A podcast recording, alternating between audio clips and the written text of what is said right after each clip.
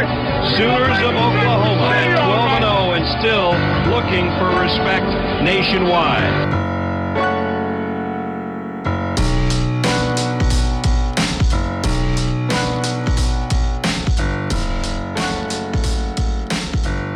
What is up, Sooner Nation? Thank you all for tuning into a special edition episode of the Barry and Mac Show. Uh, once again, uh, we are doing an O U uh, preview for the upcoming game this week.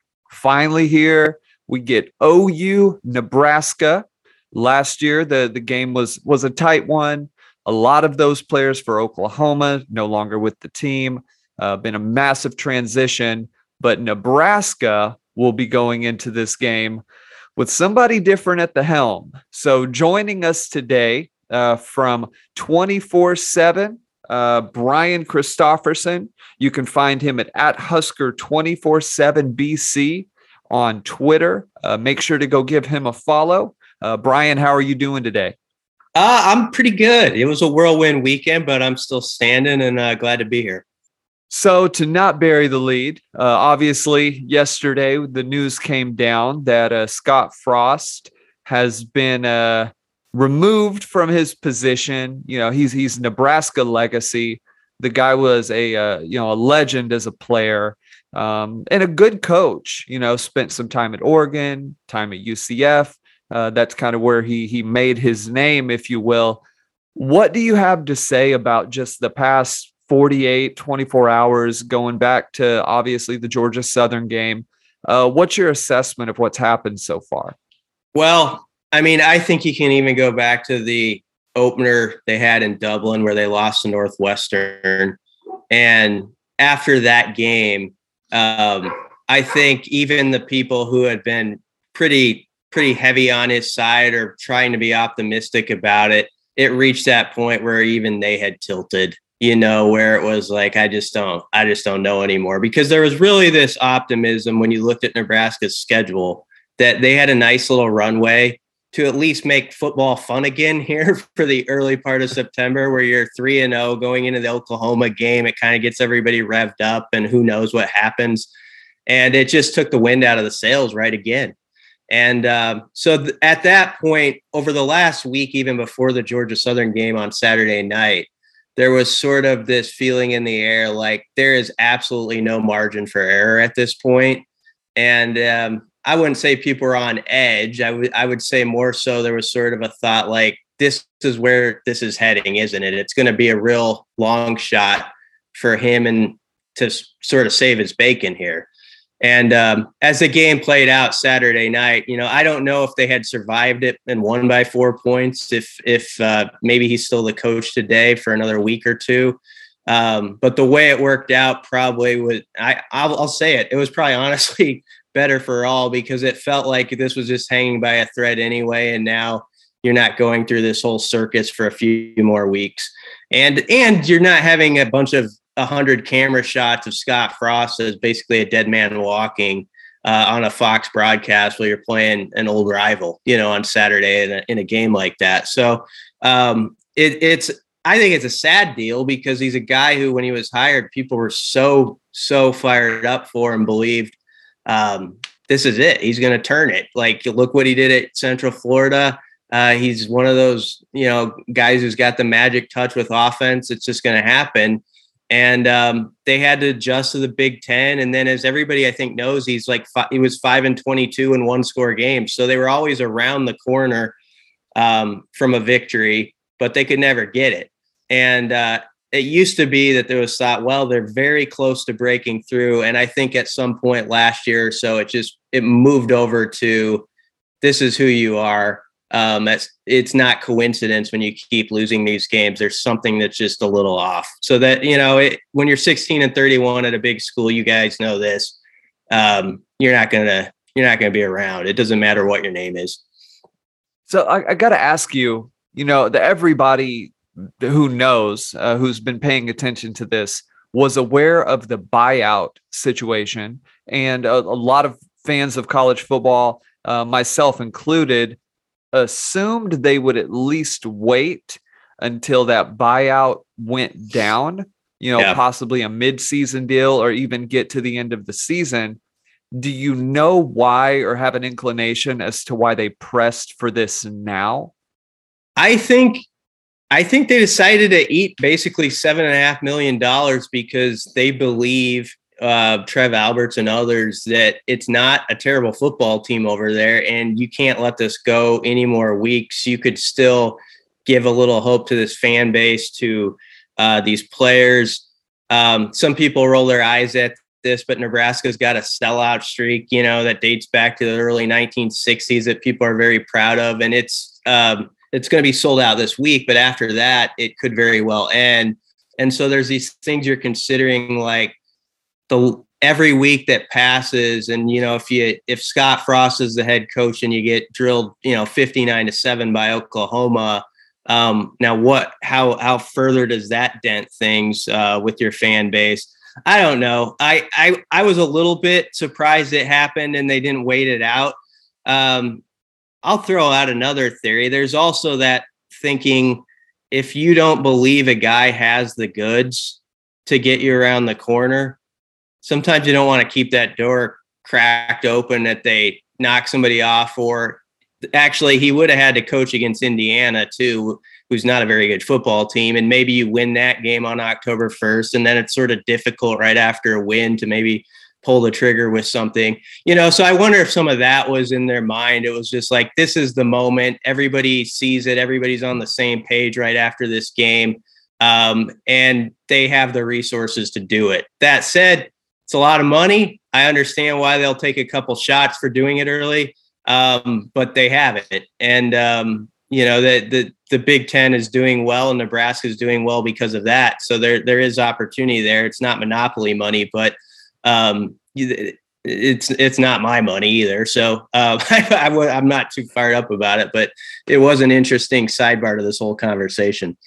So what can you tell us about uh, who will be the head man on the, on the sideline, uh, Mickey Joseph?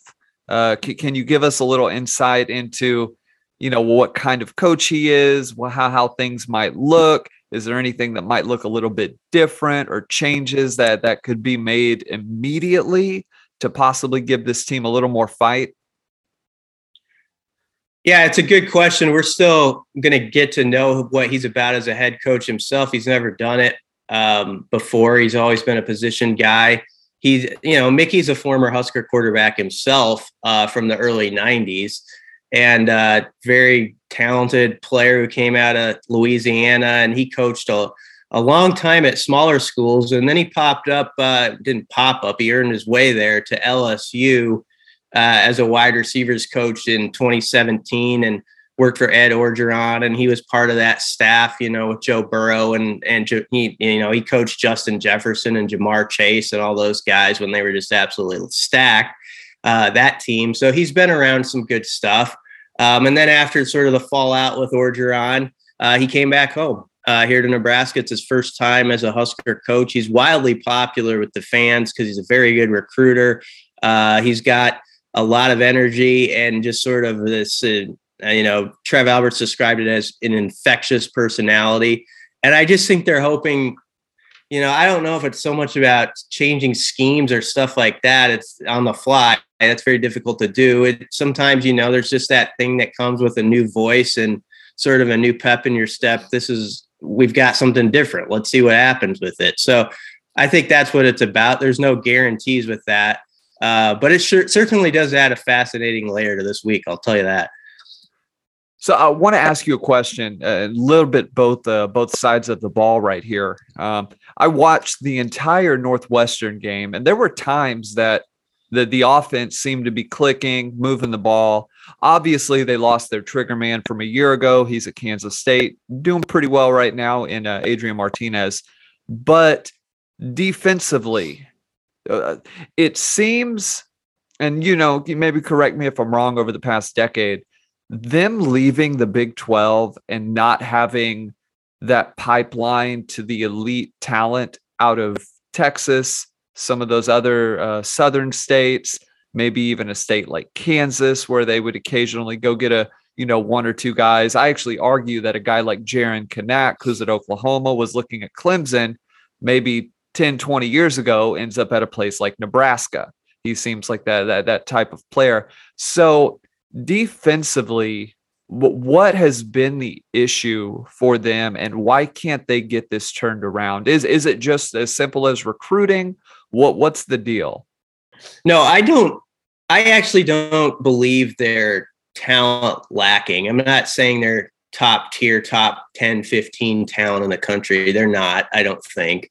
Uh, but they have consistently, in spite of their poor records, recruited as sort of a cusp of the top twenty-five class, you know, which in with when you consider Nebraska's location on the map uh, is pretty good, especially combined with their records lately.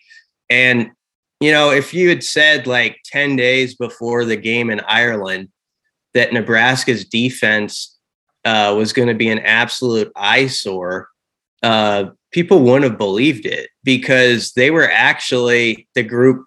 I think a lot of thing, fans and media were thinking this is the most stable part of this team going into this season.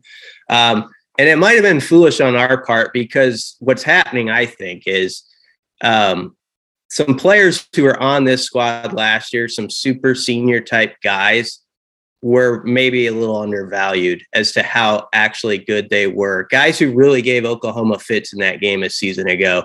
Um, a few of those guys didn't even get drafted, but now you're seeing them and they're like on fifty-three man rosters or, or like, you know, on the practice squad. And um, you're thinking to yourself, yeah, those guys were some actual players, you know, and they're, they're the type of guys you need to beat Oklahoma. So there's like five or six guys like that. I won't list the names because no one cares at, at this point. But they're not here now, including two safeties um, who were sort of uh, not flashy players, but starters for two to three years. And you just knew they were do your job guys, and that they're gone. So they have a different nickel. They have two new safeties. Uh, they're missing a very good nose tackle from last year who uh, didn't get a lot of fanfare, but just created a lot of stuff for the linebackers. And they've just tackled absolutely like uh crap. they they've just been they've been bad in space, and uh you know uh haven't used leverage well, all that, the terms you want to use. But uh it's uh it's been alarming. Georgia Southern, I'll say this, uh they had a great scheme. Clay Helton had a uh fantastic game plan, and they played out of their minds in that game. Um but you know, when you give up six hundred forty-two yards and you can't get off the field um against a Sun Belt team, and we know the Sun Belt had itself a weekend, so I'll, you got to throw that in there. But uh, that's a sort of game where you say this this is right now one of the worst defenses we've seen in quite a while around here, um, probably in in five years. So uh, they have the same coordinator they've had all that time, and he's gotten them better each and every year. But this is uh, by far his biggest challenge, and I think at this point, there's not a lot of confidence in that group at all that they're going to turn the corner, because they just haven't shown us a pass rush, an ability to get off the field on third down, any of that stuff. So, so moving to the other side of the ball just a little bit, um, Casey Thompson has had a few shining moments.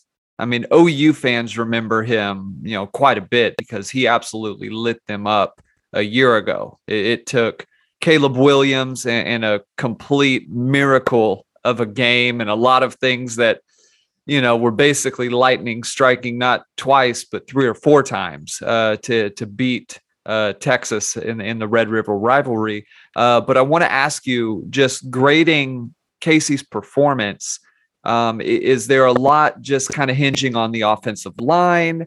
Um, is it receivers? He, he obviously has a decent completion percentage. Uh, the, the guy's been fairly accurate for the most part, does have the three picks. Uh, what do you have to say about what he's looked like in these first few games? Uh, he's played fine. He's not real. You know, it's surprising. The Q B usually is the guy who is like the first part of the conversation. He's kind of been in the background because defense has been so bad. It's uh, it's been the thing everybody's been focused on. You know, the first two games he was good, uh, not great. You mentioned the turnovers. Two of those were off uh, his receivers making poor plays, uh, but but they're turnovers nonetheless. Um, last week or last this past Saturday in a game they lost, uh, he was really very good. I mean, I would say A minus type play. You know, like that's a grade I'd give him. he ran, he threw for more than three hundred, and, you know, he helped them tr- drive it ninety-eight yards on fifteen plays to take the lead back with three minutes left. You put up forty-two points. You score most every time you get the football, with a couple exceptions. You should win that game. So uh, there's not a lot of, you know, bad talk about Casey Thompson at this point. He's fit and fine. And the offense, frankly, um, looked pretty good on Saturday. Uh, the offensive line had their best day of the season, and the running game got do- going downhill. They ran for two fifty plus.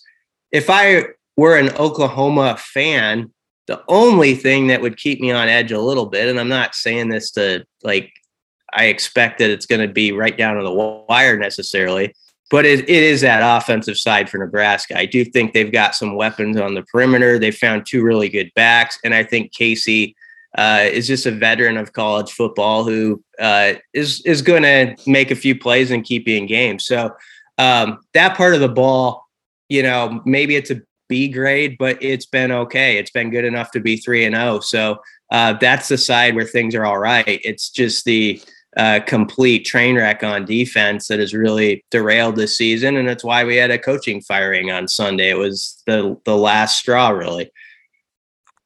Yeah, I mean, if if there is something that keeps this game close, and I really don't know how to gauge it just yet. O U breaking in a new defense. They've obviously not faced the talent level, regardless of what Nebraska's record is right now, uh, that they'll face this coming Saturday. They obviously have not played a road game yet um, under Coach Venables. So, you know, that's always an element, especially the first one being in Nebraska. Crowd's going to be sellout. They're going to be fired up. Usually when you get situations like this where you have an interim coach, the, the team comes out a little more fired up Uh, than maybe they have been in the first few weeks.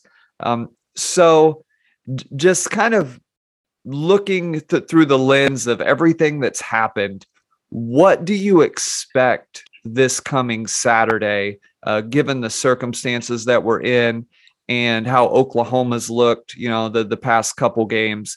Do, do you have kind of a gauge on how you think this thing might go? Well, until I see otherwise, you can be as fired up as you want and come out of the tunnel and have a good series or two. But Nebraska's defense um, just has not shown an ability to um, get off the field and make plays um, when teams, you know, we're going to put you in space. Can your guy make a one-on-one tackle? There's been many times this season where Nebraska's had opportunities with teams like on third and nine, third and ten type situations, and they still give it up, um, you know, that, and they're just not a pass rush. That was the thing everybody sort of thought was going to happen with this team, was they were going to get a lot of pass rush. They had got Oshon Mathis out of the portal. He was a T C U guy with fifteen and a half sacks. He's been okay, but hasn't been, you know, really popped up a ton. Neither has Garrett Nelson, their senior or their junior uh, ed- edge rusher on the other end. Um, And so without having seen any of that with consistency, and then you think about the weapons that Oklahoma has, I just can't see this defense um, holding up for four quarters, maybe for a quarter, maybe for a spurt here or there. Um, so unless this is the type of game where Nebraska is plus two, plus three in turnovers, tilt special teams their way, um, I I just can't see the upset. Uh, so that that's where I am. I mean, I, I would favor Oklahoma by seventeen points, something like that. You know, that that's I haven't thought of a score exactly, but uh, it, it's hard to think Nebraska takes us to the wire quite like last year, just because of where that defense is at. It was a com- it was at a completely different point when they went to Norman last year. People didn't know it on the outside. I think if you remember, there was a lot of people thought Oklahoma would boat race Nebraska in that game. But I'll tell you this, Nebraska last year with those veteran defenders, they were like sneaky excited to play. Like they knew they had something and they were going to cause some problems. And I kind of felt that they would. And this year I don't have that vibe. You know, they just don't have those type of guys at this point. Yeah. And uh, part of that, you know, could could be the be the recruiting piece of it. It could just be be development. Um, and, and keeping those things in mind, kind of moving over to the future for Nebraska, and this is, I guess, a little more big picture college football, where do you see them going with this hire, and how do you think they should, do you think they should go offense, go defense? Do they need to bring in another guy, another type of, of legacy uh, coach, or should they go outside the box there and get one of the hot names that are, that are currently circulating uh, here in the game? Yeah. First off, the, maybe this happens down in Oklahoma. It happens too much here. There's always this, well, does he have a Nebraska tie with some people? You know, did he do this or that? Or don't worry about it. You know, that's my take on that, is like, get the best football coach you possibly can. I don't care if he was born in Juneau, Alaska, you know, bring him in and let's, let's see what uh, happens if he's got the right mind and stuff like that. Um, You know, the names I w- if I throw out any names, it's not because like, oh, they're going after him. People should know that. It's just it's just darts, you know, blindfold darts right now. Um, you know, that Matt Campbell's a popular and has been one of those guys that everybody always sort of thinks about um, around here because of, you know, I think he's made Iowa State interesting, and you just always feel like they're in a ball game when they're playing, and you know you're going to get a four quarter effort from them, and. Uh, You know, I think you, I think Trev's going to look for somebody who's got who has a track record of disciplined football teams. I don't think it necessarily matters that they're an offensive guy or a defensive guy, but have they shown progression in the trenches and been the type of coach who could build up teams that could maybe hang in the Big Ten? And that's where, uh, you know, Chris Kleiman at Kansas State, Lance Leipold at Kansas, even though he's just getting going there. Lance Leipold has a connection to Nebraska, actually, when he was earlier in his coaching career. Um, I could see names like that being on the radar. You know, do they take a shot at like a, a Dave Aranda, even though he's had a lot going his way and gets paid quite well in his current job? Maybe. Um, if you want a name I think would really fit, but I don't know if you'd want to leave where he's at, um, it's Luke Fickell. Uh, because you're talking about a guy who has had success, um, you know, at obviously getting Cincinnati to the college football playoff, but, you know, came up through Ohio State and sort of understands the Big Ten, you know, grind and all that stuff. So um, Fickell is a guy that has definitely interests me. And again, I have no idea that uh, a guy like him is interested in that. I do think Nebraska's job is still popular. I don't think it's what it was twenty years ago. Um, but I think, you know, for a lot of these coaches, they're forty plus years old, fifty plus years old.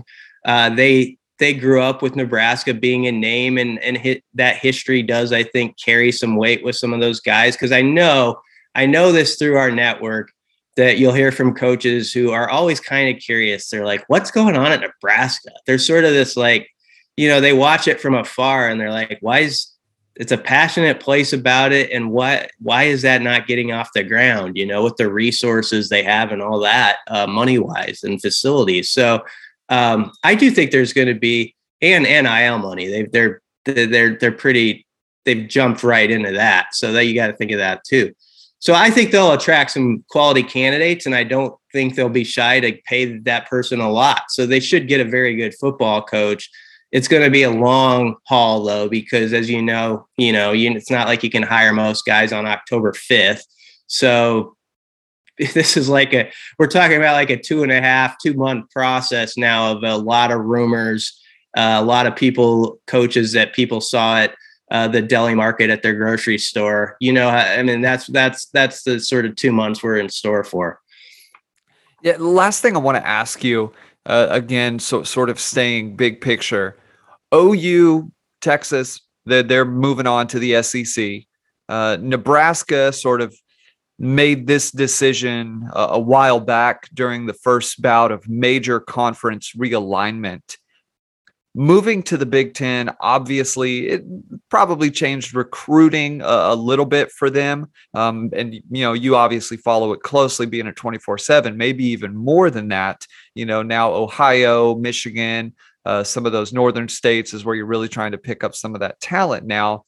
Uh, but just the, uh, assuming that, you know, you've been in tune with this Nebraska program for, for now quite a while, Would you say the Big Ten move, and, and Sooner fans are certainly curious about this, was the right move for Nebraska, or do you think that there is a little bit of buyer's remorse um, moving into that conference?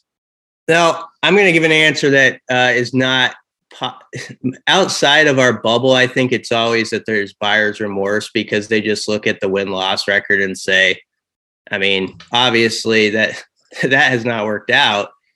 I don't think it's because they moved to the Big Ten that they're losing all these games. I think they've made some bad coaching hires, and they, they're just they've just dropped as a program. I think they would have dropped um, considerably at the in the Big twelve the last decade the way they've coached and played. I just, I mean that that's how I feel about it. So I don't think um, I don't think it's because of the move. I think the move was a smart one. Um, and right now it's good to be sitting at that table, um, you know, and it's good for Oklahoma. They're going to be sitting at a table because I, I, I mean, the honest truth is I think S E C and Big Ten have separated right now, you know, from the rest of the, the, the, the country. And so those, those schools, I'd be a little nervous. And so I think it's good if you're in a spot where that's not one of your concerns. You've got a boatload of money to make good coaching hires now. Um, to build up a massive facility that they're attaching in their stadium right now, which is, you're not seeing a lot of that post-COVID, and they're, they're doing it. Um, so they've got a lot of uh, cash to work with because of the Big Ten. Um, I would say what people miss are those sort of old, I mean, they were just familiar names for a century, you know, where you would get in your car on a Saturday morning and drive to Manhattan, Kansas, you know, and watch Nebraska play at one o'clock against Kansas State and drive back. And that's gone. And obviously the Oklahoma-Nebraska game, I think, has been missed by people. Um, but there's other sports, like, I mean, I know it's not on the national radar, uh, but uh like the volleyball program is like one or two in the country here. And they're always like right in the thick of it with all these great Big Ten teams. And that's what football could be if you got your act together. Like it's, it's Nebraska's own doing within their walls and how they've operated that they are not um, in a position where football is fun in the Big Ten. I don't think it's the Big Ten's problem. I think it's a Nebraska problem. And if you look at where Nebraska has been, Um, as far as their division in the Big Ten, it's been there for the taking. Wisconsin's a very good program. Um, they're solid, but they're not a top, you know, they haven't been like a top five program generally. They've been a solid ten to fifteen program. And that's, a, that's where Nebraska should be, people think. And, uh, you know, Iowa has been, um, you know, an eight, nine, that kind of program, and and they've been consistent. But what I'm getting at is it's not like the Big Ten West over the last decade has been this juggernaut that you shouldn't be able to overcome um, and and be right there with a week or two left in the season. And that's where Nebraska hasn't even been in the conversation in the Frost era, and that's why he's not here. You know, you should, on November fifteenth, be in that discussion about who's going to win the division. Like, okay, if you win this game and they lose that game, you win it, you know, that sort of thing. And that hasn't even been on the table. So um, I know that's long winded to it, but that is, uh, I'm not of the uh, mind that the move was bad. I think it was the right move in that moment. And I think um, the football lack of success has just been um, kind of changing coaches, making bad hires, and um, not finding an identity, you know, and that's, that's where this hire is so critical. Do you, can you find a guy who really understands this is our identity? And it doesn't matter if, you know, how everybody does those coaching grades the day after you hire a guy or, or that season. And they'll say, this guy was an A hire, this guy was a C hire. That doesn't matter. Like Nebraska can't get worried about what people think about their hire. They just got to make the, the kind of hire they feel this person has a specific identity and is going to bring a rugged style. And uh, you, you feel like he's got a track record of developing in the trenches. And that's where Nebraska has failed the last decade. If you want to cut through it all, they haven't been good enough up front, and they've lost their way on the O-line as being a great O-line. They've just been good or worse. And, uh, a lot of times worse. That's where it's got to change right there. And you got to start from there and move on out. Man, yeah, I, I would say the national narrative, or at least the narrative here in Big twelve country, is sort of A plus B equals C. Nebraska, you know, their last year in the Big twelve, competed in the Big twelve championship game, uh, obviously losing that one to, to Oklahoma. But since then, you've seen that steady decline. But as you said, you kind of started to see that late in the, the early two thousands as well. So it, it, there's a lot of interconnected parts at play right there. Um, but to circle back around, and obviously we're here with uh, Brian Christopherson of uh, twenty-four seven Sports. Follow him uh, at Husker two forty-seven B C on Twitter. Uh, I want to ask you, just for the upcoming game this week, uh, if you can give me a couple players and a couple players on both sides of the ball that uh, Sooner fans will uh, want to keep an eye on for Nebraska. Who are two guys on the defense, uh, two guys on the offense, maybe outside of, you know, the obvious and Casey Thompson. Yeah. Um, who would you say uh, are going to need to be key guys for Nebraska to make this a game? Yeah, I, Garrett Nelson um, is a rush end edge defender guy, um, and he's got to, Nebraska's going to have to have a presence they haven't had in the pass rush. Um, I'm not saying you can get – get get home for sacks, but you got to be disruptive. You know, you got to tip some balls. You got to do some of that stuff, and they just haven't done a lot. But Garrett Nelson is sort of the leader of this team, so he's a guy to know. Um, I think their corners um, are going to be tested in an incredible way this week, um, you know, not only in coverage, but just making a tackle um, with a lot of green space around them. And so Tommy Hill, Um, is a young talent, but he's really growing into the job and, you know, having to make those kind of plays against um, these type of athletes. So I think Oklahoma will definitely test him. This is more than two, but Nebraska's safeties um, have struggled. I think they've been uh, they're, they're, there's a young guy, Marquise Buford, who's really going to be a good player, but he's, he's, thrown into a tough job and he's learning as he goes. So those safeties are going to have to play in a way they haven't to this point. So that's Marquise Buford and Myles Farmer. So you might see them pop up for a lot of tackles, and that's not necessarily good for Nebraska. Um, but um, are you seeing those guys like miss a fit and it's a sixty-five yard touchdown? So if you're not, then Nebraska has taken a step as a defense. On, on the, on the offensive side, Um, Anthony Grant is a very good running back. Um, he's in his first year here. He's had a long and winding road. Awesome sto- story of perseverance. Things were not going his way. Had a lot of stuff behind the scenes. It was difficult in his life when he was at Florida State to begin. They liked him, but it was just one of those deals where he had to go somewhere else. And he went to JUCO and, and was a phenomenal player last year. And we thought he could be pretty good, but, um, he's been dynamic, really, uh, the first few games of the season. I mean, he's a hard runner. He's not, he doesn't look like he's a big guy, but he gets m- more yards than you think he should. Um, now the question is, can he get some of these runs where he's made something out of nothing against a team where the athletes on the field, I think, go up a notch? That'll be something to see if he can answer, but he's definitely a guy to watch. And then, Um, at wide receiver, there's like five or six guys that have sort of popped up, but I'll just give two that to really keep an eye on. Trey Palmer, transfer out of L S U, is probably Casey, Casey Thompson's favorite target, but right up there with him is Marcus Washington, who transferred from Texas and Casey played with there. And Marcus Washington had one hundred twenty-three yards, I think it was, uh, this last week. And Trey Palmer has been, um, a guy they go to almost every possession in some way or another.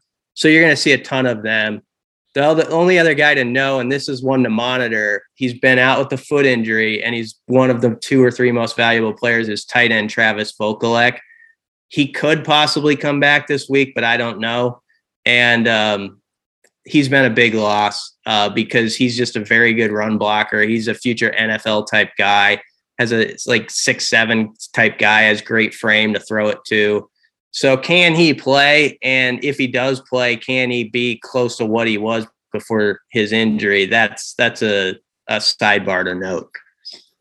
Now, I want to thank you so much uh, for your time today. I know earlier you said you really don't have a, you know, a score in mind. I think the spread on this thing is uh, minus thirteen and a half uh, on the o- Oklahoma side.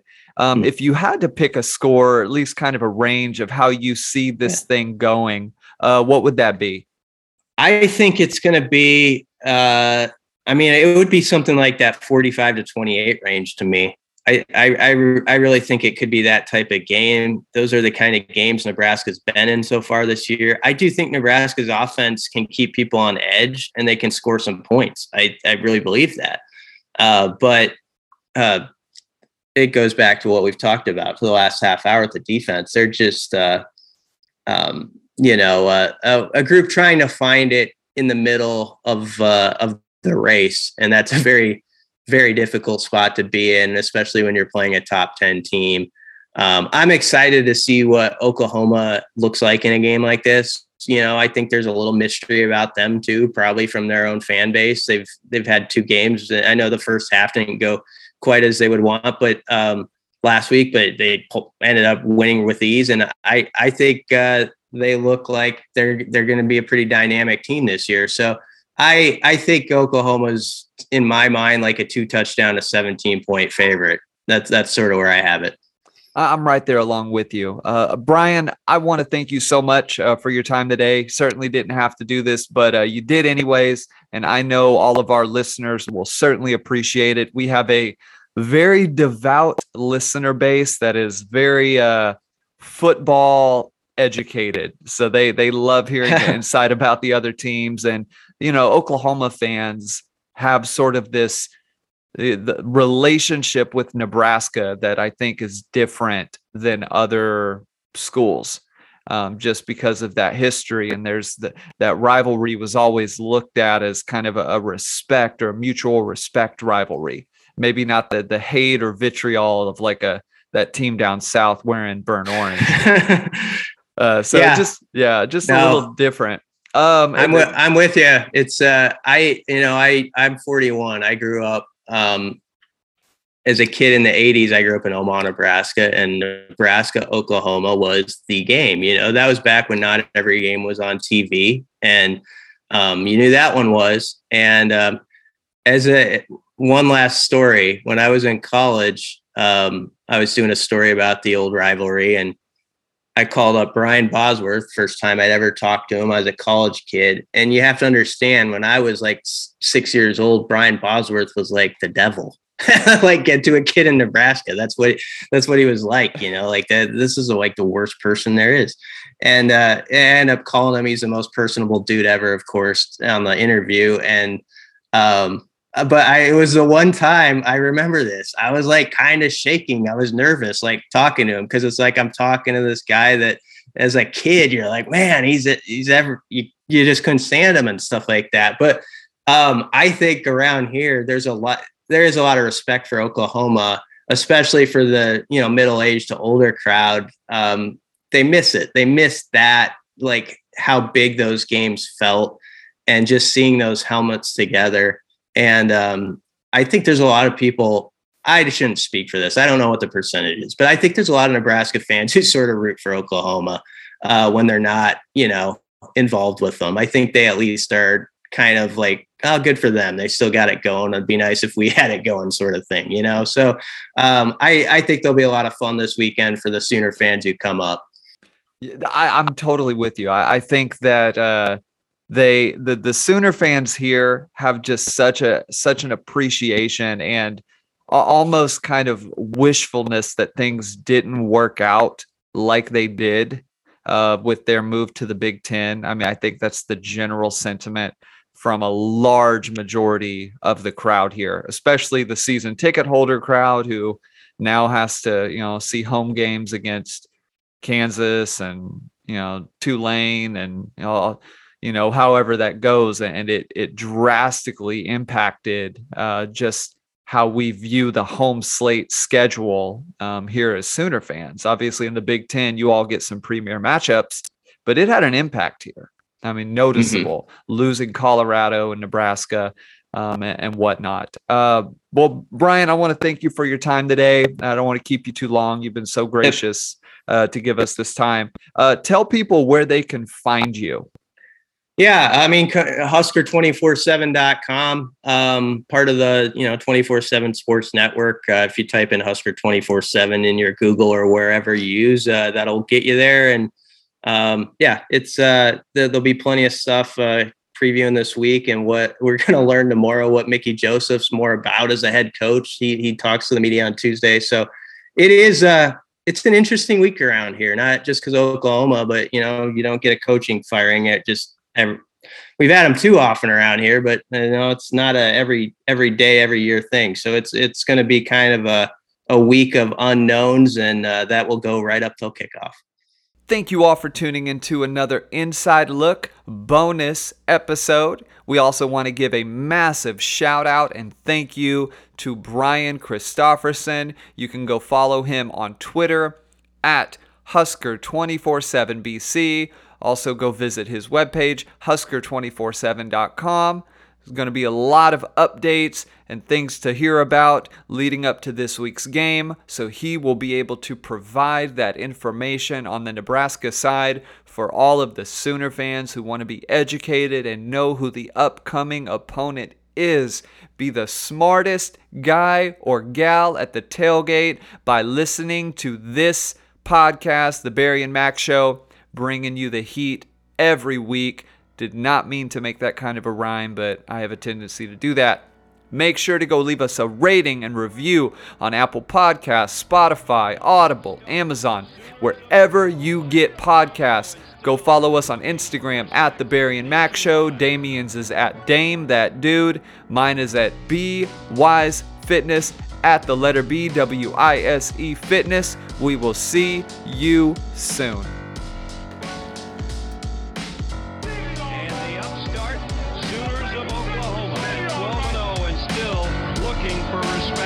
Nationwide. And the upstart Sooners of Oklahoma, twelve and oh and still looking for respect nationwide.